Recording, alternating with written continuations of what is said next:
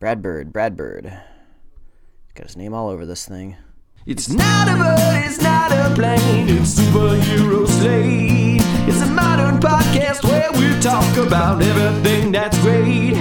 Like movies, TV, superheroes. It's superhero slate. Oh yeah. Hello, everyone, and welcome to Superhero Slate, the show where we run down the latest superhero entertainment news. We love TV, movies, and superheroes, so let's talk it all out. My name is Chris Dillard, And my name's Mike Royer. and this is our review episode for The Incredibles 2, Mike. The Incredibles 2 from the studio Pixar, owned by Disney now, I believe. I don't know how many years that's been. I don't know if they I don't know if Disney owned Pixar when the first Incredibles came out, but that was 14 years ago, Chris. Yeah. 14 years ago, 2004. I was thinking about that the other day. Like where was I back in 2004? I was just a lad in high school. Um and totally different point in my life, so this movie movie I'll get into it a little bit more when we talk about spoilers, but it's almost kind of like an experiment. And that's like I feel like I'm watching one the same movie almost in two different time periods. So I think there's some there's some fun to talk about there. Yeah, yeah. Well, I think the thing is, is doing it in 14 years later and not making it feel like it was 14 years later. Yeah, this Um, picks which- up which- right where which we I left think- off with is not a spoiler. Yeah, no, totally. Uh, it, it does pick up where it left off. It doesn't feel like modern things have affected this as much as like, you know, uh, we talked about you know Arrested Development has come back after what 14 years as well, like a middle season and now like again 14. That show does not age well um, to me. So, so this was this was a, a, a like a good experiment. But I, I did get to see it. I got to see it Thursday at 5 p.m. Mike, right on the money. Uh, which I did not know they did 5 p.m. showings. I'm like, oh wait, probably for the kids. So Did you um, have any? Did you have a an influx of children? Because that's always something that me and my wife worry about going to like these animated uh, Pixar or Disney movies. Like we have to, we're always trying to be so strategic to avoid as many of the children as possible. Well, I mean, I remember you last weekend said that you you have a different mindset going in because you know there are going to be kids there, and I tried Yeah, to yeah, I keep have that to- Mm-hmm. mindset myself. But there were small children who who were annoying at the beginning. But I think the adults were probably actually worse this time around uh, than Oh, the children on this one.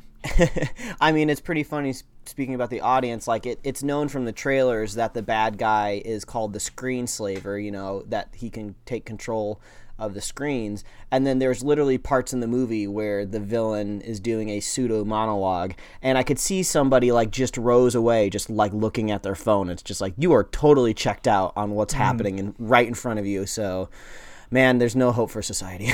no, no, there's not. Well, let's go ahead. Um, and and I think this is spoiler free, but I think every Pixar movie starts with a short Mike that is not movie related to the movie, and this one was called I think it was what Bao. Is that what it's called? Um, and it was kind of a gingerbread man, but with one of those little um, I don't know what those those food things are called. Little buns. Yeah, I don't know if I think I don't know if they're technically called like dumpl. I think they they're called dumplings. I'm just gonna go ahead, go ahead and just stick with that, so we don't have to keep uh, jumping around. But yeah, the little little dumpling boy came to life, and it was really great. I really loved the short. Um, uh, you know, it was. Uh, I really liked the creative direction of it. It had a very interesting like set, background design, and characters. Uh, there's a moment towards the end of the short where something kind of shocking happens, and it's a really it, and there's a my theater had a very interesting reaction where half of the theater was silent and gasping because it was like really shocking, and then Uh-huh. to me and my wife it was just so bizarre and crazy what just happened we couldn't help but laugh so it was this weird like no one knew how to process what happened so i, I would take that as a big win for a short film if you can get a, re- a big diverse reaction like that out of an audience I, I agree. I uh, I enjoyed the the glasses and the little goatee he had, and, and I was like, "What is going on here?" Like a little, little hipster dumpling. And then uh, the reveal at the end made more a lot more sense. Um, but I, I think also it's funny whenever the dumpling brought home the the, the girl, and I was like, "Oh oh, what is going on in this thing? Uh, what is the story?" And uh, yeah, I don't know. It was it was interesting. I I know. I think. Are you a fan of the one that was before? Was it um Incredibles two, the lava one? Is that don't don't you like that? oh one? that was in front of uh was that in front of moana no, what was that no. in front it, of? It was in, it was uh, um not the Incredibles, the uh Inside Out. I'm sorry. oh i remember that one yeah i remember that i lava you Yeah, yeah. I, I hate that one. Like that one. Like I, I like the ones without the words. I think, and that that one had words. I'm like, eh, it sounds good. So. Uh, for very little dialogue in this, they do so much with no dialogue, and I think that's the impressive part, Mike. Even from any any storytelling standpoint, but I think we, we, we have to start our show with that because that's what they did. But um, overall, good movie going experience. Yeah, uh, Yes, for the no? for the most part, I mean, it depends on children, I guess, and how uh, much of a threshold you have. My wife has no threshold for annoying people in the movie theater, especially children. Uh, this one girl was just running amok, uh, getting up from her seat, going up and down the aisle near her parents. Um, kept walking over to her dad's cup holder to get a drink, which was right next to my wife, and it was just like, "What do you do? Like, why are you letting your kid do this?" So my wife uh, uh, had to sneeze, and unfortunately, the kid was right next to her foot, so uh, she got sneezed on, and uh, we laughed very, very, very, very uh, deep on the inside because we didn't want to disturb the people around us, but that was hilarious. So be warned, my wife will sneeze on your kid if they're Yeah. acting up in the movie theater. Well, I mean that that's pretty good. Yeah, I think one person we had one kid running up and down, and then I think the parent like yanked them out of the theater. I was like, okay, that's that's good. So overall, not bad, but the adults were the worst part. Man, they were just loud and annoying, and I don't know. It was it was I don't I don't. To be honest, this this whole experience to me, I wasn't looking forward to this one as much as maybe other people were, because I did Oh, not man. see The Incredibles the first time till probably five years after it had already been out. Um, I totally missed that window when it came out. So um, I'm not. I haven't. I have not been waiting 14 years for this movie, Mike. Let alone nine years. Um, so uh, I think Well- that's gonna maybe inform my my opinion going forward on this. So Well, well, Chris, let me know what you feel about it. Uh, spoiler free, real quick. Uh, how'd you like Incredibles 2?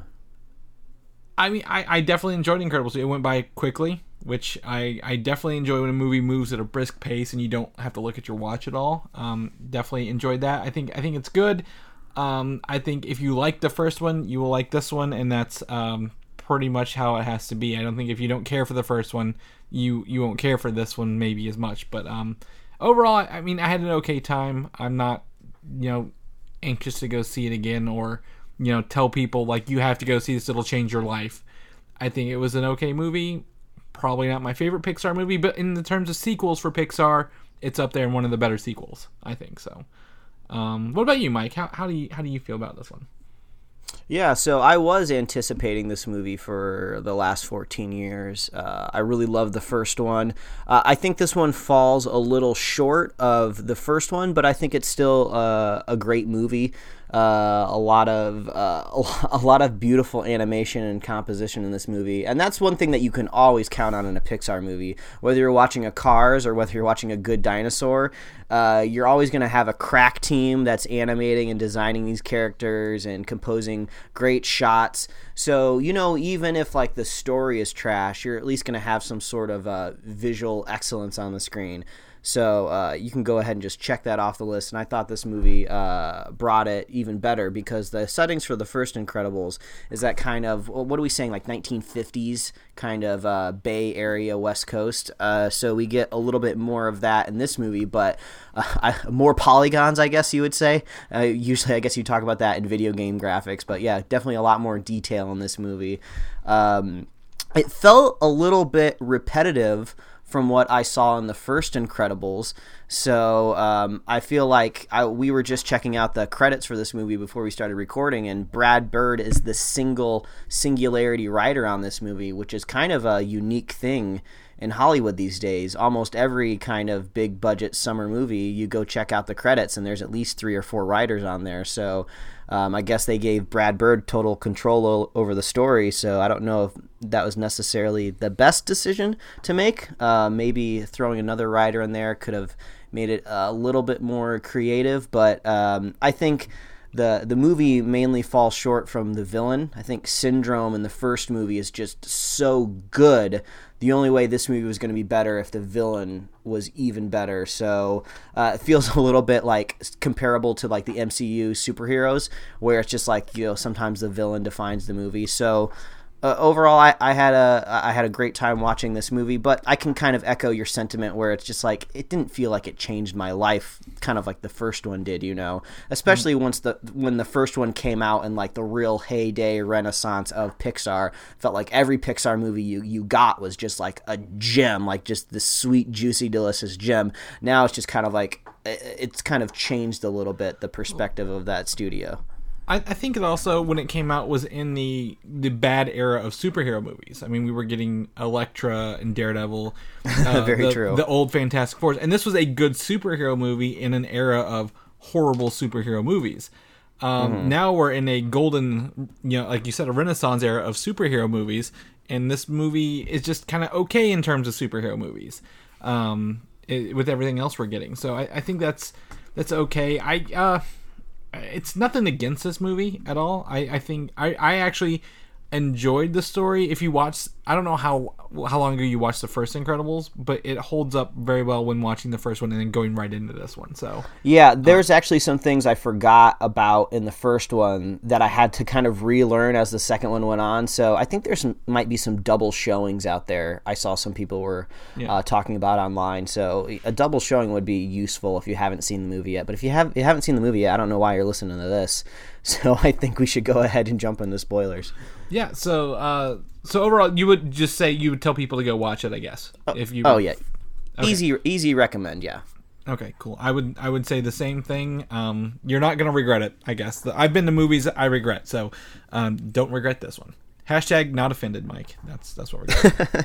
um, spoilery. I think the villain, like you said, was I saw that a mile away. I think they, Oh they yeah. telegraphed the villain. Like, well, I think you you were tricked by the trailers. I know for a fact because yeah i thought- was think yeah i was i was about to say that we talked about it on on the, one of the news episodes where we saw kind of bob odenkirk's character and i was like oh yeah that guy is going to be the villain for sure so when i was watching the movie I, as soon as the sister was introduced like the second they even showed her character i was like oh it's going to be her now that's kind of the misdirect it's the girl Why, why is she not in any of the trailers? I guess is that just to hide her because she was so blatantly the villain in this. Um, because I didn't know she was. He had a sister until the movie started. Yeah, it kind of felt like an episode. It kind of felt like an episode of Scooby Doo. You're kind of looking for that one one-off character that you haven't really seen before at the beginning of the episode. Like, okay, that's gonna be the ghost in the mask. So I, I, I kind of really had to good give with it. technology. How convenient. Yeah, I had to give it a little bit of a leeway because I'm like, oh, this is a PG kids movie. You know, this movie's not made for me. If I was like 10 or 12 years old, this might be shocking to me. So I gave it a mm-hmm. little a little breathing room there. But yeah, they made it even more obvious when they were having that conversation at the beginning where she was just like, "Well, if you just took mom to the panic room and didn't run for the the phone for like Gazerbeam, they might still be alive." It's like, "Well, there's your axe that she's she's literally grinding an axe right in front of me with the name of a superhero on it." So it's like, okay, I, I so I was just kind of waiting for that to happen, for that reveal to drop. The whole movie. yeah, well, I, I mean, it's. I, I kind of like that there was two people rather than one. Like in the first one, there was just syndrome, you know, and this one kind of had, you know, uh, she was able to use the other, the new introduced superheroes' powers to her advantage, I guess, which was really cool to see some of those superheroes, even though they, I feel like that would be, you know, you jump into an online game and playing superheroes, and those would be the characters you have to choose from at the beginning. Um, but I, I really I think you know this one you gravitate towards characters and you know uh, Mr. Incredible trying to take over the house role I thought that would be kind of played out I actually had a good time watching him um, kind of struggle with that a little bit um, Oh, yeah, and everybody was- knew he was struggling with it Yeah, that was actually surprisingly my favorite part of the movie. And this whole movie, where all of this uh, really amazing superhero actions happening, th- those were my favorite gems. I would rewatch the movie just for those parts. And I think that comes down to uh, the difference between me in 2004 and the difference between me in 2008. because essentially, these movies are almost the same. I mean, all they're really doing is swapping the parenting roles. One of like you have a, a superhero parent run off on a mission to you know to kind of uh, revive like superheroes in a way, and uh, the other one's left at home with the kids, uh, struggling with the identity and having superpowers, and uh, even like the villain also hates superheroes. So I feel like I'm just getting like a color gender swapped movie of the first script. So that's kind of the thing that I think where the movie is the weakest. It's like I, I watched this movie already, but you're just swapping the roles. But now that I'm 30 years old, as opposed to uh, in 2004, I would have been, you know, like maybe like 15 or something like that, depending on when the movie came out. So 15 year old me loved all the superhero stuff. 30 year old me likes seeing uh, dad struggle with math because that's hilarious. Math Yeah. is math. I know that was in the trailer, but I still love that part. Uh, so, oh man, the cookie part where he's walking around waving the cookie, just Oh, a yeah, the- defeated man looking for his son with the cookie. I love that. That was great. Yeah. Uh, Well, I think I mean it's also they bring up a good point that you know male superheroes do cause a lot more damage than the female superheroes do mostly Uh-huh. overall, uh, and they brought that up like that's why they chose Elastigirl, who did get um, some really kick-ass scenes throughout the whole movie. I think you know. Oh, yeah. that, you know the women super with superpowers can be just as dangerous, if not better, than the men with superpowers. Um, I did not care for the increased Frozone parts. Uh, honestly, I think he was just kind of there to be um, a foil for some of the plot points. But I, I don't know. How did you feel about Samuel Jackson taking a more Yeah. prominent role in this one? Well, I it kind of sem- seemed like he had the exact same role where he was just kind of on the sideline and showed up and helped a little bit. It would have been cool if he uh, was a little bit more involved in the plot. He kind of just seemed to to just advance the story along as like a tool. But uh, I, when I was watching Frozone in the movie, I was like, I was like, what do they call it in video games when a character is too overpowered? Like, uh, Frozone's definitely OP? OP. Like he can like stop like a huge freaking yacht with a bunch of snow. Like he should just be running around like messing everybody up. Uh, so Frozone's really cool. He's got awesome power. Um, I, but yeah, I, felt thought his like, powers uh, weren't like varied enough. Like he used the same two things every time, and I'm like, oh, he's just got the two powers. So, but I mean, It- it's it whatever. would- I mean, I'm I'm disappointed in a world where we have a bunch more superheroes. So, they should make a third one and just call it like Finding Frozone. Um, I would love. To, I would love to see. the the, the Frozone Elsa crossover we never knew we needed. I'm really glad that this movie is uh, performing uh, better than Finding Dory, and I think it will have more legs than Finding Dory over the summer because I really didn't like Finding Dory, so I think this movie should uh, take the mantle for whatever awards that one had. Um, I like Finding Dory more than I like this one. At, at the oh end of the day. but man, I mean, could I couldn't I couldn't disagree more. but one yeah, uh, I mean, I mean that's not that's not for this that's not for the show, but I mean, I, yeah, um, it, it is doing well and it's doing really well. I mean, we just looked up the numbers, right? So, what did you say it was number one PG and G movie? Yeah, uh, it has the number weekend? one opening weekend of uh, that demographic. So I can only imagine it's going to improve over time. And also, these animated movies, they don't usually reveal the budget, but they're usually lower, much lower than uh, their bigger box office live action counterparts. So they're definitely going to be raking in the dough on this film for sure. Um, I may I also offer uh, something else. Um, my wife noticed that this movie said the words "hell" and "damn" in it, and while that doesn't mean much to us, in a kids movie and a PG movie, they're kind of pushing the boundaries a little bit on what they can do with that. oh, man. because Uh, she, God, she mentioned God, they cannot, they can't put the, they can't show this movie in school now because of those two words. oh, Uh, well, in God the help first one, the you definitely could. I was gonna say, God help the children that aren't allowed to hear swear words and are also epileptic, because Yeah. that's the one thing that I kept seeing uh, when this movie was dropping out, saying there's no epi- epile- epilep- epileptic seizure warning, which I thought was just like, oh, there must be like one little scene in the movie or something where like lights flash. I was like, oh, that's a shame. I guess they didn't catch it. But I was just like, the whole movie, there's like something that could give you a seizure. So I don't know why there was no warning put out ahead of time. I mean, I don't know anybody personally uh, with epilepsy, so I, I guess I'm not too furious. But I'm sure some people out there are very angry uh, being caught off guard. but It- yeah, you th- think they'd be like rather they'd rather be safe than sorry? You know, like yeah.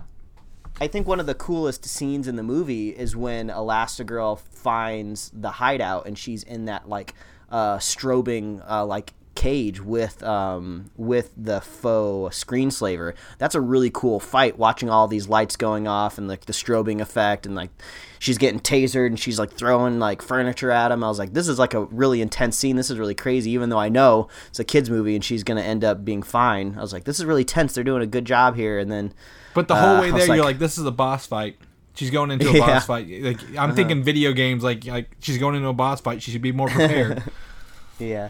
Uh, it was funny to see that uh, Brad Bird must be a fan of the game Portal because he made a whole hero by the name of Void, which uh, uses portals exactly how you were taught to use them in the game Portal. I, I don't know if you noticed that. I, I did, but she's also not very good at it either, which was really interesting to see her kind of use it as best as she could, especially in the end whenever Elastigirl was trying to save um, the screenslaver or whatever her name was. I don't remember and her get name. Yeah, and to hop on that jet, she was like, okay, well, I can get more momentum if I put one here and here. So that was cool. Uh, but that kind of leads into, I would say, my my biggest nitpick of the movie. Like, if I just had if I had to fix just one thing in the movie, um, it would be the ending with Elastigirl on the plane. So you have your you're basically your main protagonist of the movie, Elastigirl. She finally is like face to face uh, with the screen slaver unmasked in the plane. It's the final scene. Uh, the the oxygen the oxygen is dropping. Uh, your hero is at their lowest point, and you're kind of expecting some sort of really creative solution to happen. Oh, maybe she's going to do something sciency with how the plane works, or maybe she's just going to use some creative stretching ability to do something we haven't seen yet. No, she saves the day by grabbing a flare gun that's right next to her and shooting the bad guy out the window. I was just kind of like, really? That's kind of gonna be the titular moment where she saves, like, you know, saves the day. I, I thought that was a little cheap. like, maybe you could have thought about that scene for maybe another I- day or I two. Could have thought about something else. I think you're missing that. That scene's not where she saved the day. The point where they saved the day is the boat, and then she actually saves the screenslaver girl by using her powers. Uh, using Well, yeah, I get powers. that. But Like, it is the big Elastigirl at- standoff. but But it is her at her lowest point. It's her. It's it's at. She's at her most defeated. Like she, we are as the audience supposed to imagine that she might die in front of our very eyes. The villain has never had been so up on her, and then it, it's a flare gun. I don't know. Then my wife brought up a point. She was just like, they kept talking up about how there was no oxygen in this plane. She, they kept bringing it up, saying like, "Oh, you're passing out. You're getting goofy. Here's the thing that happens to your brain when there's no oxygen." And there was, she's even has like a gas tank on. In the in the previous shot, we see the the oxygen things falling from the from the from the roof, and um, we were just like, "Does a flare gun work in an environment with no oxygen?" So, well, I just kept expecting that to be used in some way. So I don't know. well, know. she blew she blew uh, up the air tank. So yeah, it, if it hit the tank and the tank burst, it would. That's what happened. She shot the oxygen tank and the oxygen combusted with it. Yeah, but I don't think a flare gun would do that though. But that's what I'm saying. This is a big this is a big nitpick. so, if- but that that like overall, it's like it's like a great movie. So it's just like when you're reviewing like a pretty successful movie, it's like what do what do we even talk about? Well, I'm going to talk about Well, kind of the things that bugged me. You know. Then I think I think we should also talk about the kids because the kids are a larger part of this as well because it's a whole Mm-hmm. family. Um, I think Jack Jack's powers are interesting. I like his battle with the raccoon. Probably that's my favorite scene in this. Oh yeah, for sure. Yeah. I was waiting for that to come up. That was amazing. Yeah, so he he's taking on this raccoon and he's using his powers to, to, to get at him and he, just more and more powers just keep coming out of this kid. Um, and uh, was it they use him as a laser gun later where they just point him and shoot with his eyes? Yeah, yeah, that was great. They Um, they they ride this fine line between um, uh, Jack Jack being self aware of his powers, which is not really believable as a toddler, but also just kind of fumbling through life as a baby. So they did a good job not making it seem like he was just like a tiny superhero because it's just like that's just like a toddler who just learned how to walk. I don't think he really understands what it is to defend his home against a raccoon. Like this, that baby's just not. uh, Any other baby would either run in fear or want to pet it, not try to destroy it because it looks like the villain on my TV screen. But in the context of the movie, they did a good job making that work, and I'm glad they did because that scene was just a treasure. Uh, seeing that raccoon like biting off more than he could chew, but kept wanting to attack him. Oh, oh man, it was fun. Yeah, that's a good one. Um, Dash has a new voice actor, by the way. I think he's the only one who has a new voice actor. Everyone Yeah. else remained. Um, he was more tolerable, I think, than the first movie. In the 1st one, he was a little more bullheaded. This one, he was a little more. The girl was was having the problems with life uh, because they men in blacked her boyfriend or whatever at school. is how I call that. So, um, that didn't. I guess that was a through. That was that's how it started and ended the movie, wasn't it? With the the kid seeing her in the outfit. So Yep. Um, did the under, Underminer fight go the way you thought it would? Since that was Uh, how the first movie ended. No, no, it didn't. When the first movie ends, I think uh, you just kind of assume like, oh, they're gonna dispatch the Underminer very quickly. You know, there's they're like you know four superheroes against They're one ready. villain, and under the Underminer kind of seemed like a throwaway kind of like comic book cheesy villain, but actually he put up a good fight and he got away scot free. Like away. you know, he, Yep. he, he he's he's uh, drilling and stealing banks uh, somewhere else, but they're insured, so it's okay. Yeah, until the superheroes showed up. How dare they? How dare they? Uh, yeah, I mean, I, I think uh, that battle, I was I expected them also to, to kind of do it, but then like, oh wait, this is causing more problems again than it used to, kind of thing, and that that was interesting for them to to kind of do that. So, um, anything else about this movie? What about the house? Did you like the interesting tech filled house that it's like a modern house? the house was kind of weird. Um, um, I was chatting about this with uh, with my wife. It seemed like there was a part of the script that got cut out, and they didn't tweak what what happened when they walk into the house. They they make it a they make a point to say, oh, this house used to be owned by like this uh, famous rich guy. So there's a bunch of secrets. There's a bunch of secret entrances and exits, which will be perfect because you know w- you know we're superheroes. So you were you would kind of expect to maybe see that later in the movie play out. You know them trying to escape, like when the vil- like when the bad guys show up at the end to try to beat them up. Like oh we're gonna sneak out through this. Or like even like maybe they have to sneak into the house somehow, but that really never coalesces. So it's just like that seems like a line that was uh, left in there, but that's almost that's nothing that really bothered me. But I thought it was kind of interesting. But yeah, that was a baller house. I'd love to live there. Uh, Got to watch out for the floor though. I was gonna say, every, like, how who puts the furniture on top of the opening platforms for the floor? I think that was my only thing about Dash. Anytime he had a remote, he just had to push all the buttons. I'm like, Mm-hmm. kid, calm the f down, man. I have a feeling if we were parents and had a child that age, we would probably sympathize with like, oh god, yeah, you just can't get them to stop touching buttons, man. yeah, please just just stop with the the buttons. So, um, yeah, overall, I mean, it's uh, oh yeah, good movie. I mean, I, I This don't kinda- regret seeing it, but Yeah, this kind of reminds me of if you if uh, you're out there and you're a fan of uh, honest trailers. Uh, they do like honest trailer commentaries where you can kind of hear about how they crafted their kind of satire of the movie. And they say the hardest honest trailers to do are just, you know, overall good movies because, you know, you can't really pick it apart. You know, it's kind of hard to, to riff on anything too long. So I knew going into this Incredibles review um, it was just gonna be uh, it was just gonna be down the road, kind of like, all right, yeah, it was a movie, go see it. Yeah, so didn't didn't offend us. You can go watch it anytime. I think what I I guess the last thing I want to say, I applaud them for keeping the aesthetic the same uh, of the worlds between the first one and the second one. Like it wasn't very much like there's a 14 year gap. Obviously, we're gonna bring it from whatever the world was in 2000 to you know 2018. The, the world still felt the same no matter which one you're watching. So you could watch them both back to back and be like these exist in the same little Pixar world they've created. I I would like to see if they make a third one, which I think they might. I would like to see the adventure um, where the kids have aged. Um, you know, I want to see uh, Violet, you know, possibly like going off like to college or something. A Dash a little bit older, kind of understanding his powers better. The parents getting a little bit older, maybe uh, you know, kind of dealing with like a little bit of empty nest from their daughter. You know, Jack Jack obviously developing as a character, um, but because it would be fun to see all of this in a different decade. You know, maybe see them like toy around with the '60s. That might be kind of fun. Uh, you know, it would just be like a, a an interesting experiment to see you know how these characters deal uh, going forward because I feel like we know them pretty intimately now over these um, over these two movies. So I'd like to see them grow up. I want to see these kids grow because I feel like I've been raising them. I guess I don't care how old the kids are and family. are. I want to see an actual super villain with superpowers. oh, that's a good idea. None of the villains have actually had powers. Uh, Syndrome was technology based. Well, both of them have been technology based. Humans who didn't want superheroes to succeed um, for their own reason. So uh, I would like to see an actual like now that superheroes are legal again in the world, um, super villains become on the rise with actual powers. So I would like to see that one.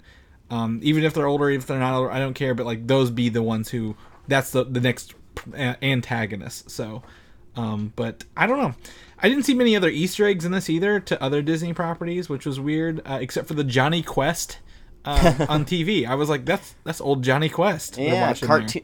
cartoons watching cartoons that kind of makes you uh, wonder what kind of uh, existence they're living in. Um, I think my overall my favorite shot in the movie is when uh, Jack Jack is fighting the raccoon. The raccoon's all tied up in that lounging chair, and he comes like, at him with a is a fireball. Oh my god! And he's just like lumbering, throwing a chair out of the way, and I was like, "This is amazing." So just give me Uh-huh. more of that and a possible uh, third uh, sequel. So that's what I want. Would, what what was your favorite form of Jack Jack? If you could pick one of his powers he had that you liked the most. Um, my favorite form. I think I had a very unique moment in the movie theater when he would kind of go into another dimension because the the, the surround sound was like popping off in my theater. They they have must have fine tuned that to a T because um like you could hear Jack Jack like in the back corner of the theater Yep. and then in the front corner when he was like jumping around. So that was really cool. I really love that the sound design um, and sound editing and, or mixing or I don't know whatever it is for that. So yeah, I, I really love that. What about you? I like the fire one, and then they use the like edible cream to like put him out. And I was like, once they got the suit on him and they put him out with the cream, I was like, oh, that's funny. It's like a little cushion for him. So, um, yeah, they, they actually make pop vinyls for almost all those forms, but they made one that they didn't show where he's steel, like completely metal, like Colossus. Oh. And I would have liked to see that one in there somewhere.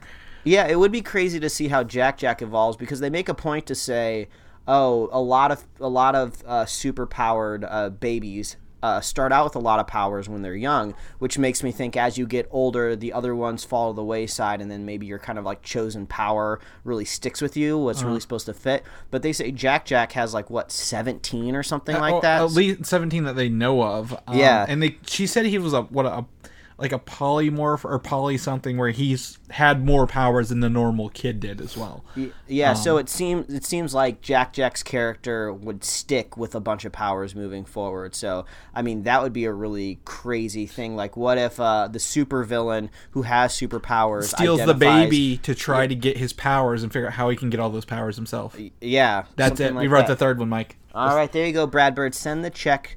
Yeah. to superhero slate, just make it out to Chris or Mike. Just and, um, maybe just do an interview with us. Tell us tell us why our idea why our idea is awesome and you want to use it and and you know, I'd be okay with that. So. yeah, and ten thousand dollars. sure, why not? And ten thousand dollars. So, all right, Mike. Well, let's wrap it up here. Incredibles two. We think it's good. Go see it. Um, that that's really all I got, Mike. Anything else you want to add? Thumbs up, buddy. Yeah, two thumbs up. Um, so if you want to see what Mike's up to, um, maybe what his favorite superpower is for himself, where can they find you at, Mike? Well, they can find me at Mike Royer Design on Twitter and Instagram, and you can read my webcomics at pickledcomics.com. Chris, people want to catch up with you, see what you're doing in life. Where can they follow you? You can find me on Twitter at Valdan, V A L D A N. You can head over to Instagram, Valdan, I believe 87. Again, I still never remember because I never get on there. or head over to Comic UI to see more. Since this is a review episode, Mike, a special one off review for The Incredibles, where can people find our weekly news episode at? Ooh, if you want to see our bread and butter, the weekly news episodes, you can get that at superheroslate.com. This is the best place to find all the avenues we host the show. And when we're talking about news, we throw up show notes there too. So you can get a lot of links to new trailers and release screenshots. We're about to talk about Wonder Woman and Aquaman, so there's going to be lots of images to check out there. So hit hit up superheroslate.com and you can find us on Apple Podcasts, YouTube, Google Play Music, SoundCloud, TuneIn, Stitcher. You can like us on Facebook and follow us on Twitter and Instagram. And you can get merch at superheroslate.com slash store. If you're a fan of the show, we'd love to hear from you. We love seeing reviews, feedback, comments on YouTube, retweets, uh, replies, wherever you want to hit us up. We love seeing that. We love interacting with you. And if you're a super fan of the show, uh, if you if you want like that moniker, all you got to do is share the show with a friend, share the show with a buddy, and we will be here every week. Chris, you ready to talk about the news? Yes, let's get over to the news and we'll catch you guys there. All right, adios. Thanks for listening, and don't forget to subscribe. Let, let me stop you right there. I am a connoisseur of Red Bulls.